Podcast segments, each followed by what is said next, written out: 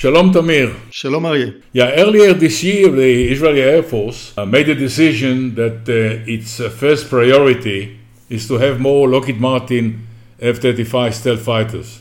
Israeli government approved the purchase of another 25 in addition to the 50 on contract. But at the same time, the IAF wants more F-15, the new version of the F-15. But the purchase of this advanced version of the F-15 is now on ice because budget uh, is not enough for both aircraft to buy them at the same time. Currently, the Israeli Air Force has uh, 27 F-35 Adir out of the 50 that are on contract. But in parallel, as I said, the IAF wants to have the advanced version of the F 15 and to upgrade the existing fleet of the F 15 to the uh, avionic level of the new uh, advanced version. The reason the IAF uh, wants, in addition to the F 35 stealth fighter, what may be dubbed a, a heavy truck that can carry lots of ammunition and uh, fly and attack many targets in one uh, mission.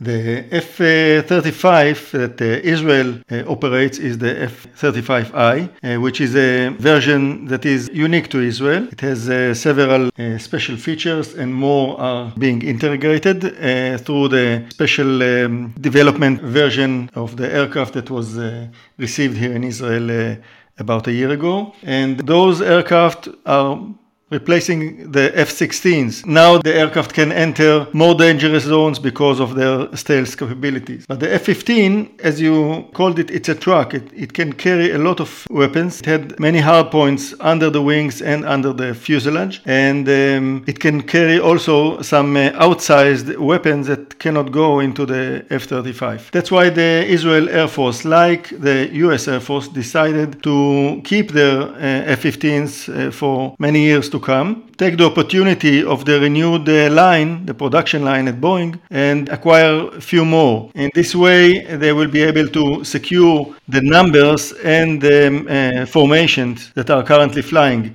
In Israel, there are um, fighter squadrons that uh, were the first to deploy with F-15C and D, and these were uh, they went uh, through several uh, upgrade uh, cycles. And the F-15I is the attack version, which was the squadron that was bought later and followed on with the acquisition of the Adir, the F-35. So now uh, Israel want to get more F-15s, but as you said, the problem is the money.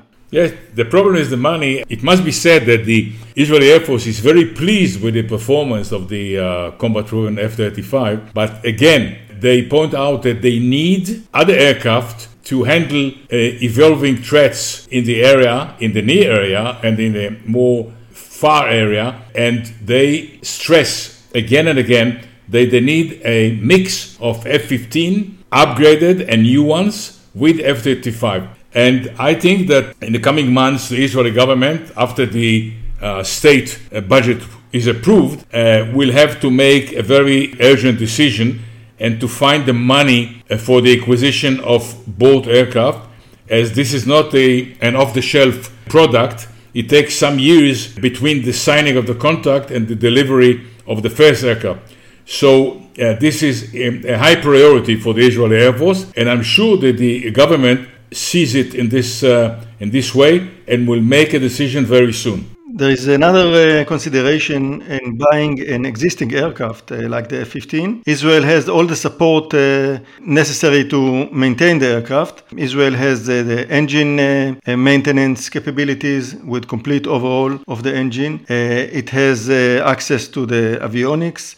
It has D-level maintenance and overall. So the infrastructure uh, that will be required to maintain the new aircraft could be the same as what we have today. Another um, capability we should consider is the upgrade of the avionics. The F-15EX, uh, which is the American model, the latest model of the F-15, has um, enhanced avionics. Uh, uh it has a new radar, which is um, electronically scanned uh, radar, AESA Israel has not uh, upgraded the, the radar on, on its F-15s uh, until now, and this will be a good opportunity to do this. Another thing is the rapid capability insertion. Uh, unlike the fully integrated uh, architecture of the F-35 in the F-15, uh, Israel has introduced uh, its own capabilities into the aircraft, and it has done so in the past. Okay, I think this this gives a picture of the dilemma that the Israeli uh, government is, uh, is faced with. And uh, I hope that in the coming months we'll hear about a decision which is very important, very crucial for the security of Israel. Thank you very much, Shlomi. We'll meet you in the next podcast.